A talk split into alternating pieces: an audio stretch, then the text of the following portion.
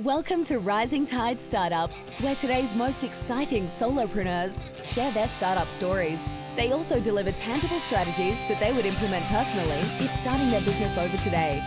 Each episode is a startup masterclass. Make sure you take notes. This is Kevin Pruitt with another episode of Rising Tide Startups. And my guest today is Angie Brown. Angie, thanks for joining us on Rising Tide. Yeah, thanks for having me, Kevin. I would love for you to just take a moment and just share a little bit about yourself with our listeners. Yeah, absolutely. Um, so In I French, grew maybe. we'll we'll do a, a take two of everything in French. um, I I grew up in Indianapolis, and uh, I went to Butler and um, studied French and international politics. And I was gonna be an ambassador in the UN and all that jazz. and after undergrad, I um, I taught in France for a little while. I taught English and realized that you know I'm, I might want to expand my skill set a little more. Teaching was not my thing. Right. Um, the hardest job I've probably ever had, and I have a huge respect for teachers. Um, so I decided to come back to the states and pursue my MBA, which is Master's of Bus- Business Administration. And you did that where? I did that um, at Portland State, Mhm. and That's the um, Portland I'm- connection. hence the Portland connection. I moved to Portland for my MBA and have decided to stick around because I really, really like it here. So walk us through. I mean, did you go and get your MBA with the idea that you were going to start something, or were you working for another company? You plan on just, you know, stepping into the corporate world? What was the plan? I don't think there was a super clear plan. I just felt very unprepared for life, and I felt like uh, business school would give me a lot of diversity and skills. Um, I really uh, was interested in the idea of entrepreneurship. My father's an entrepreneur, and he's always been a big inspiration for me. Um, so I wanted to go to to get my MBA with like a focus in entrepreneurship and pursue that um, but I, I was very open to like other ideas. Life never ends up the way I plan, so I, I stopped planning a lot of times. It's almost like it, in some ways, you, you just kind of take that step and just kind of react to wherever the, whatever the environment opens up in, in front of you. So, Yeah. so you graduate with your MBA, you just wake up the next morning and you just start this company called Bavard. Is that, I mean, is that as clear as the path was? Okay. All right, there you go. Um, so it wasn't quite how that worked. Uh, COVID happened and we went into lockdown, and I flew back to Utah, or I drove to Utah um, to stay with family during the first shutdown and finish my MBA online. And uh, during that time, my brother David w- had been working on this side project. Um, he had been taking an online course at Stanford, I believe, um, all about automation and machine learning methodologies. And he was super stoked on AI. Um, and he had been developing a chatbot platform in his spare time for fun. And I was in was finishing up business school and I wasn't really sure what the next step would be, especially with COVID and kind of everything being a lot different than what I had expected. Um, so we started putting our heads together and talking to my father, who's an entrepreneur. Um, and we felt like we had a lot of potential, um, especially us as a team. And uh, we kind of just like pulled the trigger. We're like, we're going to spend the next at least two years trying to make this into something successful. And this was approximately a year ago that you were kind of that time frame that you're talking about. Yeah, so I guess COVID happened in March. I drove home, and maybe like within a month or two, we were working on Bavard. So we're, we're not. I don't think we're quite at a, at a year, but we're getting close. So you said he was working kind of doing doing AI, maybe chatbot, just kind of stuff. Was it was it designed for a specific purpose, or was he just kind of experimenting in that kind of that space? Dave is a software engineer, and I think he had wanted to improve his machine learning engineering skills. Um, so, yeah, he, he he was kind of working on on cr- creating like the back end side of of a chatbot. Now, are these chatbots are these embedded in websites? Are they? I mean, do you use them in social media? What's what's kind of the target market of of Bavard? And and I mean, you can actually talk about how how Bavard was even born. You know, in that same same vein. Um, yeah, absolutely. So I'll answer the first question first. Um, we uh, can deploy our widget um, or a, a chatbot widget that is customized to you on any web web based uh, platform. So typically, it's a website. Um, could be a web app as well. Mm-hmm. Um, and and then in terms of like how we had decided to kind of go this route, um, I think we had had a lot of different like whiteboarding sessions in which we were trying to decide like did we want to be like more internally focused for companies or externally focused and and deal with the customer support side of things um, and doing like a bunch of market research and kind of like putting my MBA skills to to use finally. Um, I felt we felt like the biggest demand was in the customer support analytics side of things and so that's where we decided to focus See, you're getting so good now. You're you're preempting my questions. I, I, was about to ask you the question, and you answered it before I had a chance to ask that. You know, I was I was thinking, is this like you know top of funnel? You know, the kind of entry into the pipe sales pipeline. Is this customer service based? Is it can it you know serve virtually any of those environments? Is there a specific niche that you are are trying to like capture with this chatbot? I think we, at our MVP, as it is now, um, works really well for customer support cases. Um, as we grow and and and add features, um, the the sales funnel side of things will be probably the next logical step. Mm-hmm. And um, like for example, becoming integrated with Shopify and a right. lot giving the chatbot um, the ability to mine the website and uh, take in information about what the user's been looking at and then make suggestions based off of that information. So this creepy little voice that goes, "Hey, I see you've been looking at shoes. How about I, I put some shoes?" And it's like it's like Alexa is listening, you know, in, in my apartment or something. So, uh, I I mean I, I really do. I, I think this is just a fascinating field. I mean how how incredibly intuitive this stuff is to me, and especially a person that doesn't understand it very well. But so why did you choose the I'm, I'm curious why did you choose kind of the customer support side versus the sales side was one easier to design for than the other or is that just the the the pain point that you first recognized it's that was the pain point that we first recognized um, i think with covid happening simultaneously we were noticing all of these local businesses that were trying to transition to to a more like a digital uh, right. platform and really struggling. Mm-hmm. Um, but we all saw how many businesses struggled.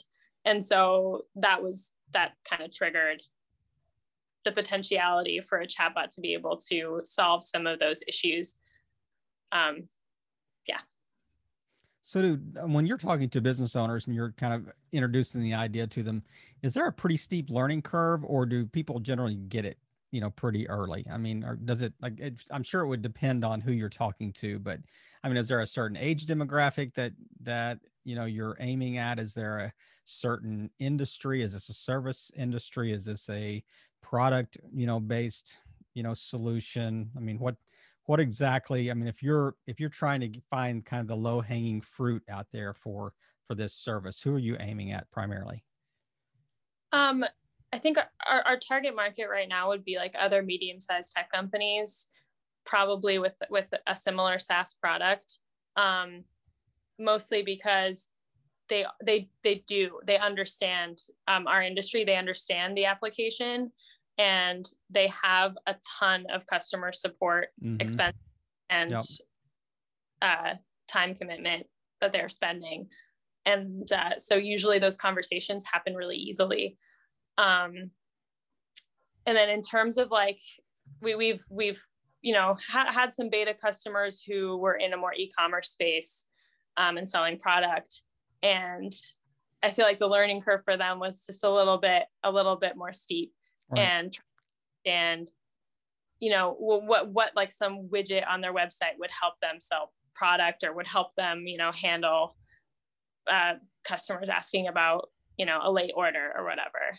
Uh, and the way that we've kind of solved that is by doing custom demos for customer, especially at the beginning right now, and letting them see those use cases in mm-hmm. action mm-hmm. and how much they can like delight and intrigue a customer by, by giving instantaneous responses or connecting them very quickly to the correct support agent. Right. Whatever that scenario is. Now is the is the intent to replace kind of the lowest entry customer support level or function of a company or is it to like you said to kind of augment that and and really specifically target you know a, a quicker solution maybe on the back end or um, i mean is is this if, if it is a kind of a customer service kind of customer solution you know um, environment that you've created so i'm thinking call center you know yep. initial call center you get all these inbound calls you know 80% of the of the questions that front line may be able to answer you know only 20 have to be escalated or whatever so is that kind of the the idea behind this bot or is it is it a lot more intuitive than that um i, I think it's the latter um i wouldn't say that we would totally replace a, a, specific person within a company um, although there is the potential for that mm-hmm. if that's what the customer wanted. Um, I think it, it, having a widget and being able to to more quickly qualify the problem that a user is having and if they need to talk to a human getting them to the correct person really quickly it'll it'll just create a lot more efficiency in the process and uh, you know nine times out of ten these call centers or a customer support agent is answering the same question over and over. Right. And it's their time. Right. Whereas they could be, you know, following up with some other sales opportunity, whatever right. that is. Sure. Um, and we can allow allow the, the the the end customer to answer that to have an answer to that question without waiting for an email response. Right. Or, and you know your bot never sleeps your bot's never sick your bot they there's no maternity leave there's no family leave there's no nothing I mean, there's nothing i mean it's it is on 24 7 and is it ha, have we advanced to the point that people can they cannot differentiate between a bot and somebody physically you know on the other side physically chatting with them when when I go back and we we have access to the old conversations that have happened, you know, with our widget on our website, and like a, a lot of times people are asking like, "Are you a human?" or something. that doesn't surprise me at all. and I think it's because um, our our clients that the businesses they can customize the widget however they want to have a certain tone you know mm-hmm. add emojis add you know flair um or they can and some of them choose to say hi i'm, I'm jennifer. Yeah. Like i'm like here to help you today. And some choose to be like you know hi i'm the chatbot. Right. Or, uh but yeah there it is kind of funny how that works. They're getting super realistic. See, I'm, I'm a little mischievous when I feel like I'm talking to a bot. I'll ask it questions that I think it won't be able to answer. Like, is it raining there?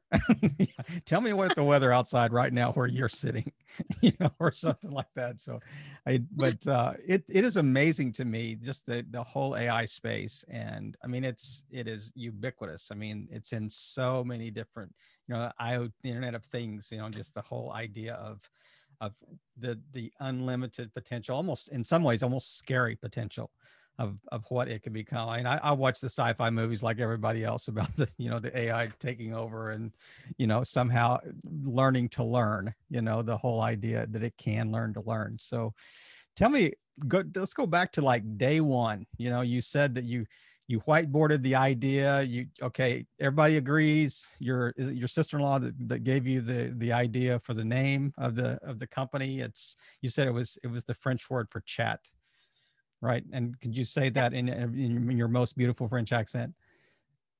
the verb is bavarder, and uh, the the what is it called when you when you adjust a verb? You know, I am, you are, con- yeah, whatever.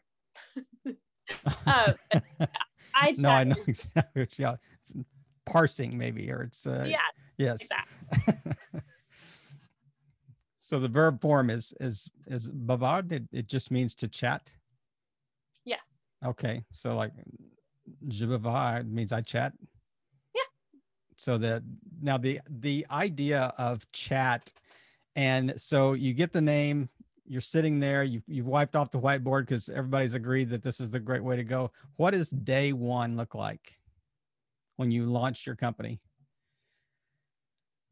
For me, it was a lot of legal steps and me figuring out what it takes to incorporate, what it takes to set up a stock option plan. Uh, it was a you ton of dreams. If day one you're talking about a stock option plan already. Well, you have to be prepared. Absolutely. You sure you don't have a legal background instead of MBA? you didn't tell us you went to law school too, somewhere in there, right?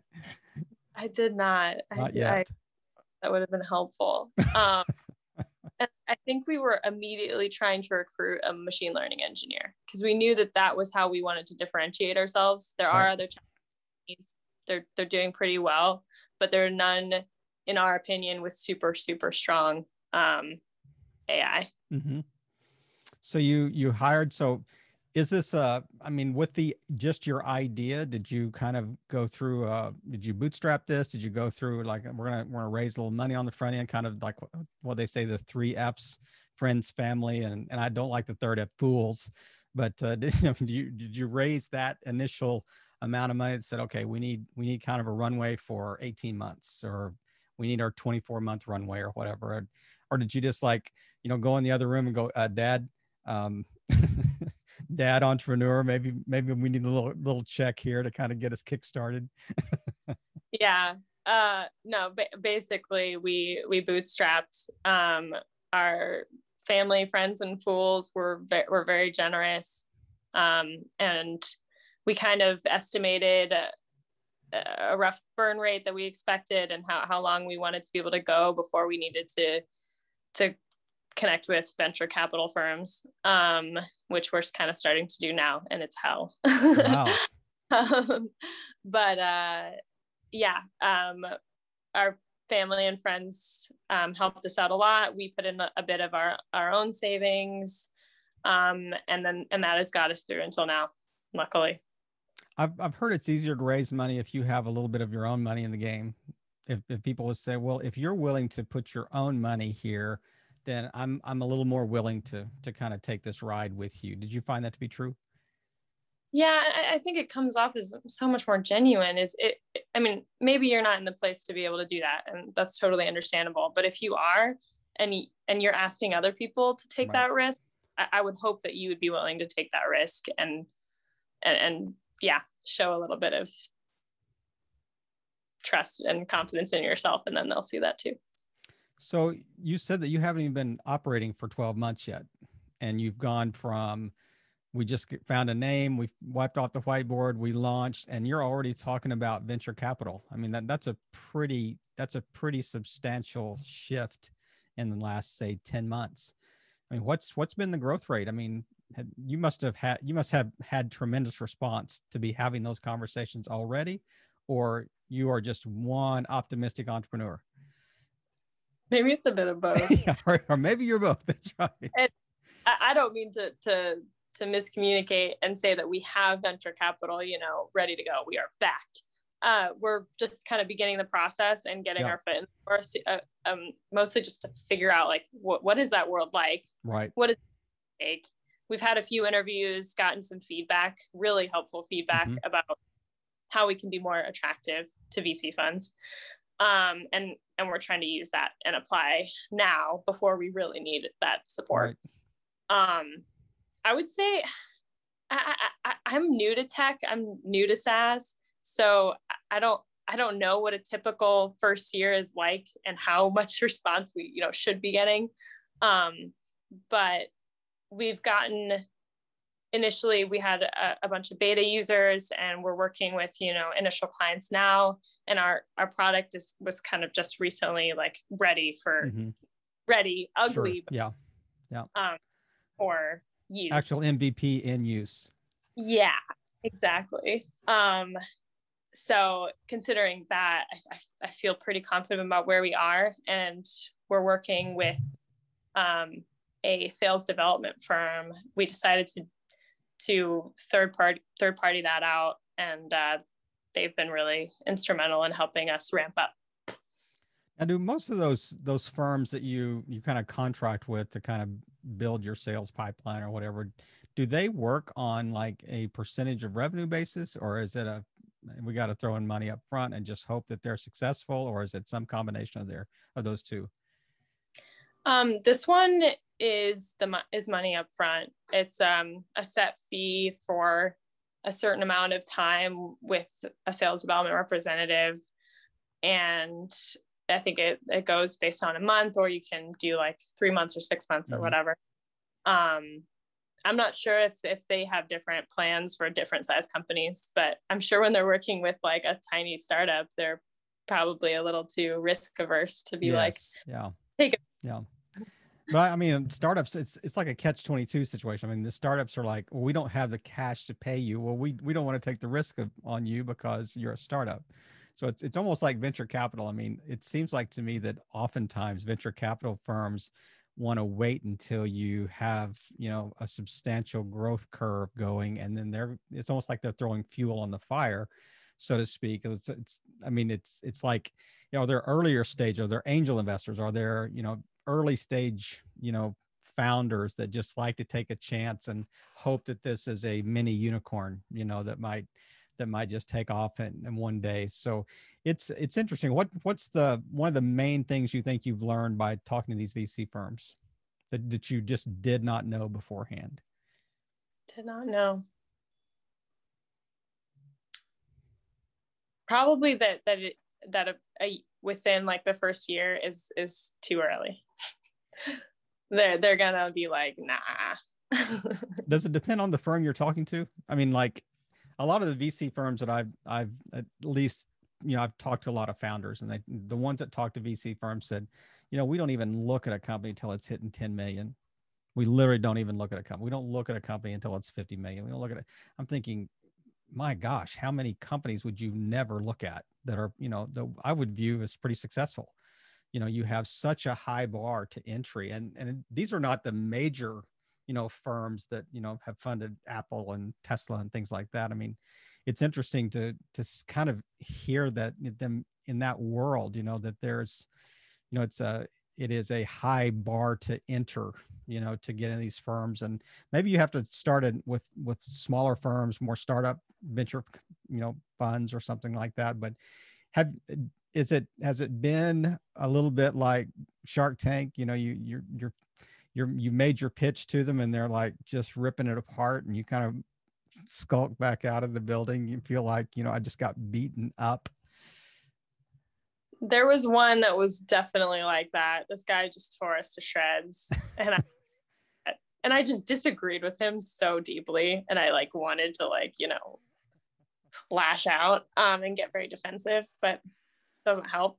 Um, and but other the other there was two others that were on were very supportive and um, they were like maybe come back in a couple months when you've done xyz or whatever yeah. send this information and, we, and we'll consider you for our next fund or da da da um, so i think you're right like there's there's funds that are that are clearly focused on different things some are super early stage seed mm-hmm. some a little bit later stage. And so you definitely need to filter a bit and right. decide which might have the most potential for you.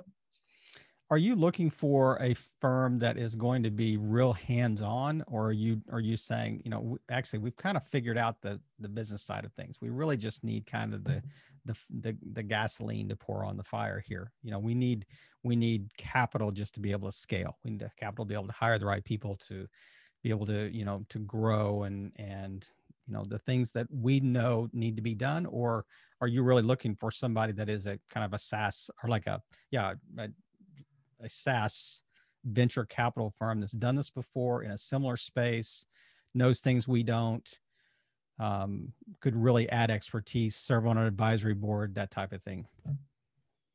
Um, personally, I would I would welcome um, input and feedback and support in whatever form that comes. I think there's a lot more that can be given to us than money. Mm-hmm. Um, yeah. And me and my co-founder, we've never done this before and we're learning and we're super passionate and that helps. But, you know, uh, there is a certain amount of ignorance that we're having to overcome.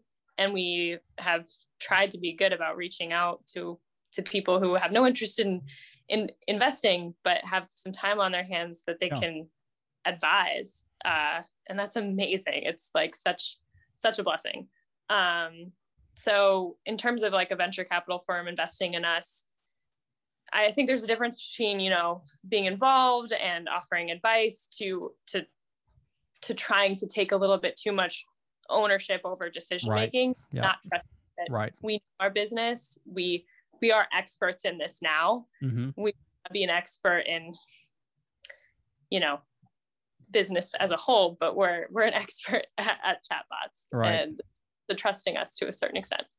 I mean that that is a delicate dance. I mean between yeah. Having somebody that you can can offer you expertise and offer you real guidance and things like that versus you know feeling like actually my my money's on the line here so i'm going to drive this thing. I'm going to drive it through you you know type type thing. And that's a that's a, and could be a very unhealthy relationship you know that for a venture capital firm to come in and and really because you would almost feel like you're always fighting like against the dna that we wanted to instill in the company you know that they're they're not in they're not tracking with our vision or whatever. So it, it's really interesting to kind of hear i didn't mean to take all this time to drill down on your vc you know experience but it, to me that's very interesting that you know the especially an early stage founder like you've gone through this you've had some you know some knocks you you've learned some lessons and i mean i, I would imagine every time you pitch it's getting it's getting better and better too it is. I do i am like proud of myself because because that's that's not a, necessarily a, a skill for me. It, it doesn't it's not innate. Um but it's gotten better. And I, i'm sure you're getting like maybe more focused feedback too. I mean, it's it's uh you know it's not this general like guys you know you you kind of wasting our time here you know to, or versus you know hey if in three months if you've met these you know key metrics or whatever we're we're ready to roll so I mean, that would be very encouraging though for a vc firm to say you know, check back in two months, check back in three months. I mean, I thought they're going to say check back in five years when you've, you know, 10x to where you are today or, or something like that. So we're not going to need you then. You know, we need you now. You know, the, yeah. the whole idea. But go back to your kind of your first business plan. I mean, I don't know if it's on an Excel spreadsheet or written on a post-it note or or however you you did it initially. How have you tracked, you know, in comparison to what you thought you were going to do in the first 10 months? I need to I need to go back. I, I know I have a document that that listed out our goals for the for year one. I don't think we expected to have any paying customers year one. Um, and we were hoping that by year two we'd have 30. I, I feel like that's that was our goal just based on just based on the pricing and the market and whatever. Mm-hmm. Um, so yeah, I, th- I think we're, we've matched up pretty accurately to what we expected. I think the thing that that um, held us back the most was recruiting, mm. and like it, it's a bottleneck. Yeah. Um, we wanted to have be out a lot earlier than you know 10 11 months right but we couldn't just based on uh, employees and people and developers and things take time um, but thankfully now we finally has have like a, a, a really solid team and I'm really happy about it. But it took a long time to find people who were willing to take the risk of, you know, coming on to a yeah. startup, their secure yeah. job at Google or whatever. Mm-hmm. It's risky and I I respect them for coming. Um yeah. So you, I mean, I've heard that it's like, you know, hire slow, fire fast. Have you had to experience that even in your first, you know, 10 or 11 months? Like we hired this, this rock star on paper and he gets there, she gets here and there's like, oh my gosh, what did we do? uh, yeah, as kind, I've I've been working on more of like the business administrative side of things, mm-hmm. and then David, Mike, the co-founder, he's been our tech guy, and he is way less patient and and you know understanding of like there's an onboarding process and people take time to ramp yeah. up and if the, if they are what you want them to be within week one that's not necessarily at the end of the world um but yeah we definitely had uh like maybe five or six months ago, we were working with some developers and it would be like, I'd get a Slack message from David and be like, Angie, like this is over. Like you need to let him go. Fix this. Find some. and it's, it is always like a give and take with me and him. I'm like, let's talk to him first. Let's discuss expectations and see if he can make those changes or if she can make those changes. Yeah. Everyone will be happy. Um, it's a learning curve.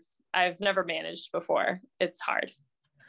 Hey, you know, everything's a learning curve. I mean, your first every, there's a first time for everything. I mean, you, you got to start somewhere in every in every discipline. And so I I'm curious, have you found it more difficult or has it worked really well to for you and like your co-founder to be in two different places? I, am assuming he's not in Portland, right? No, he's in he's in um, Utah. Yeah, okay. I, That's what I thought. I visit every two to three months, mm-hmm. and we always get a lot out of those times together. Um, I feel like we just it gives us a chance to get back on the same page, to make plans, to to like reconnect. Um, but honestly, things remote. Our entire team is remote. It's yeah, been- that's what I was going to say. You, you probably don't have your team sitting in an office somewhere. So yeah, the fact that I just, I mean, it is a new world. I mean, post COVID has has I mean, and the the IT world was was in a in a completely different space.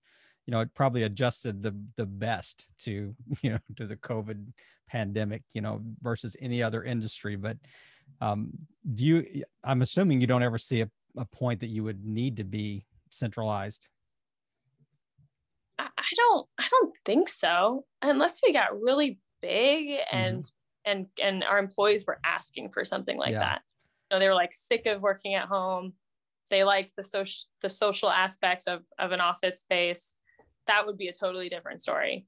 Um, but as long as you know we are staying connected and and doing our little scrums over Slack and mm-hmm. and um, it's worked really well. Like just yesterday, we had a design meeting where just like for an hour or two, we were it was like the whole team and we were just spitballing ideas and af- afterwards, I got a Slack message from a few of them saying that was super fun. I felt really good about that. And it, yeah, right now it's working and I want to continue it like that. Now, the majority of people on your team, are they in the States or are they all over the world? They're in the States. That, that makes it a little easier time wise. I mean, you don't have to be kind of asynchronous across the, the planet. You know, people in you know far east that are are going you know hey they're they're asleep when you're awake and vice versa when you're trying to to match schedules and chat over over slack or whatever yeah i actually just realized that i lied my my co-founder is currently in france his wife is french and she's having her baby um, and she wanted to be home in france for that yeah. so they're france for the next three months so we're actually adjusting to all those things we talked about uh, and yeah, it kind of freaks me out because it's mm-hmm. not it's be very straightforward, but we'll figure it out. And you're on the West Coast too, so you you you can add two or three hours to that difference as well. so his day is ending when your day is beginning. Yeah. so let's go back to like the 12 months ago. What are what's one thing that or maybe two things that you think, man, I wish I would have known this 12 months ago, this would have made my life so much easier as a co founder of a SaaS startup? 12 months ago, um, I first, I first, we first decided to, um, to form uh, an LLC. That was going to be our legal state, whatever. Um, and then when we were talking to our advisors and discussing our ultimate goals and how we wanted to be able to share ownership of the company with our employees. We were like, oh crap, that was the Mhm. wrong thing. Yep. And you would think it'd be no big deal. You just dissolve the LLC and you start over.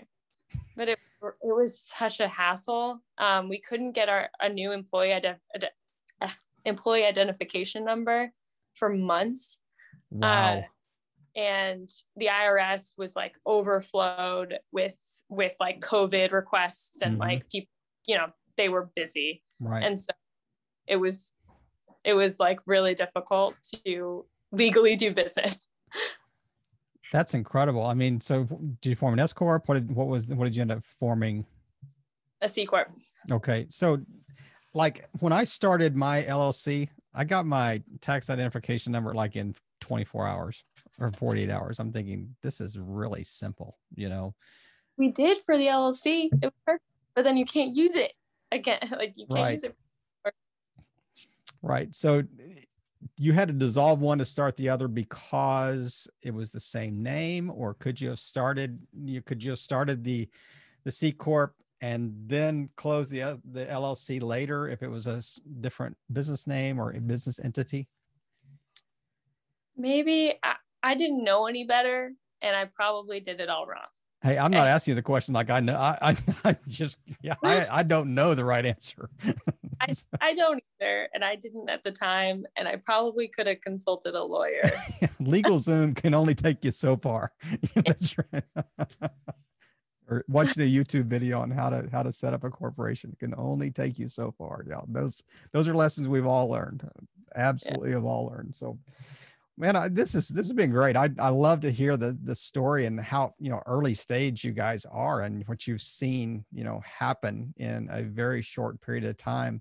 What's what's one thing that if you want to kind of close us out with, one thing we haven't touched on that that you would really like to share with our audience? I don't know why this is on the in my head, but work. It's surprisingly fun to work with your brother. he would be thrilled to hear that yeah, because nine out of ten they would go don't ever start a business with family. It Yeah. could really be difficult. I mean obviously you guys had to have a pretty good relationship before you started the business because i mean it this is this is tough. I mean starting a business is it's uh it's going to keep you up later it's going to take you longer it's going to cost you more money it's going to give you more heartache and headache than than you anticipated. But you know at the end the nice thing about it is i, I was listening to another podcast this morning about you know the i the, what's the definition of an entrepreneur is you work 80 hours for yourself so you don't have to work 40 hours for somebody else and but the thing they go but i wouldn't trade it for anything because i like the freedom of working for myself and you experienced that the freedom's really nice. Uh, I get people telling me all the time that they're so envious of, Yeah. of how I work and how just the flexibility that I have to kind of make my own schedule. Uh, I, I work when I want. I mean, obviously, I have to work a lot. Yeah. Just, yeah but I can also adjust it. Um, the flexibility is nice. The responsibility is is soul crushing. yeah I, maybe that's- personality. I, I care deeply for my employees. I want to make sure they're secure. Um, and so every day I'm like, oh my God, we have to be successful. We need to keep their jobs. um, so I'd say that's like the downside. so where do you think you're going to be in say three years what's the what's the projection for for bavard Oh, I think our like somewhere on a Slack channel we we wrote we're gonna be the number one best selling chatbot platform with the best NLP, the best AI. Uh, that's the goal. That's you don't have like numbers of numbers of clients? You don't have like revenue numbers? Uh, I don't think I pre- I'm prepared to share that information. I think it was you're afraid i'm going to record it and then three years from now we're going to go remember when you said you were going to do this? And hey I, Kind I think you're going to surprise us. I think you're going to you, you probably underestimated what you can you can accomplish in the next three years and and uh, i mean it sounds like that you all have have such a great start such a great foundation that you've you've laid you got a good team in place and the fact that I mean, we're headed in this direction. We're not moving away from it. So, I mean, what a time to to be in this space, you know, and and to just to see just the quantum changes that are happening in this space, even like every month, month on month. You know, not we're not talking about years anymore. We're that it has moved up. That the timetable has moved up, and it's it's just rapidly changing. But um, I'm anxious to see your your journey and and to see what uh, you guys pull off and and uh, one day maybe ringing that bell on the New York Stock Exchange and and uh, we will certainly see what what the IPO looks like in about five years. And those venture capitalists that threw you out early, they're going to go. What were we thinking? we should have jumped on this rocket ship. That'd be amazing. That would be amazing. It'd be amazing. Well, Angie, really appreciate you taking the time today and just just sharing the story of Bavard with our listeners and and just sharing your personal story and just hearing, you know, the things that uh, and just you know how how real and raw you've been with, you know, the the failures and the and the successes and and everything in between and really just playing your part in helping all boats rise in a rising tide. Angie, thanks again. Thanks. Another episode in the books. We hope you heard some great takeaways. Don't forget to subscribe and leave a five star review on iTunes and YouTube. As always, thanks for listening to Rising Tide.